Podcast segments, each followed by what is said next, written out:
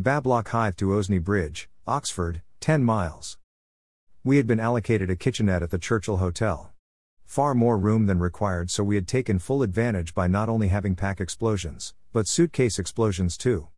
We slept well in a comfortable bed, and there was no need for an early alarm, as the earliest breakfast we had been offered was eight o'clock.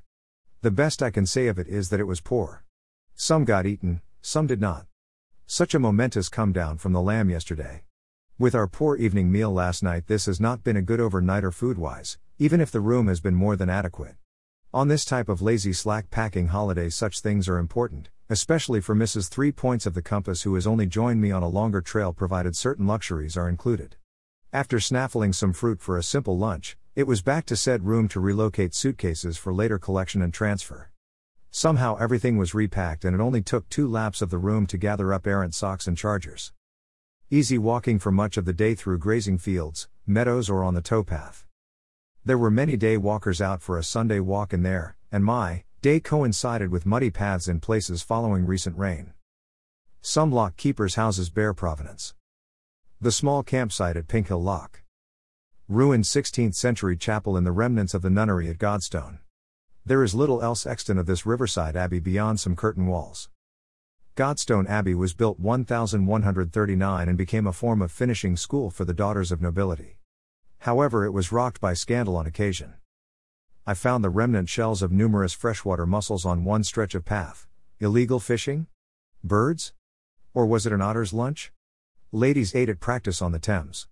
Beyond is the large Port Meadow. Ancient grazing land gifted to the people of Oxford by William the Conqueror. Expecting a hot day's walking, I had factored in a couple of extra hours to allow for a slower pace, hydration halts, and anything else. As it was, we kept a good pace and found ourselves approaching Oxford with about three hours to kill.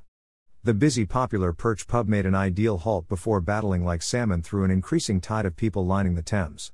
It was great to see so much activity taking place, and it wasn't just on the banks and wide paths. Boating, canoeing, kayaking, paddle boarding, and wild swimming were all popular. A Sunday crowd has to share the wide grassy entry to Oxford with unconcerned bovines.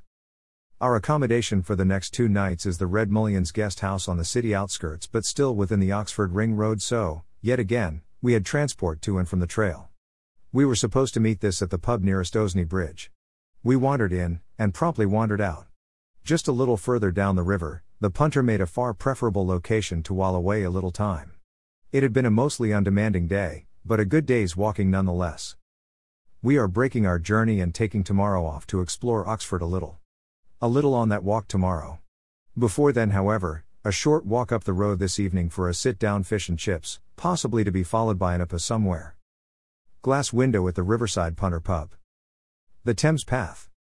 The Thames Path, Kemble to Cricklade. The Thames Path, Cricklade to Lechlade. The Thames Path, Lechlade to Tadpole Bridge. The Thames Path, Tadpole Bridge to Bablock Hythe. A day off in Oxford. The Thames Path, Osney Bridge, Oxford to Abingdon.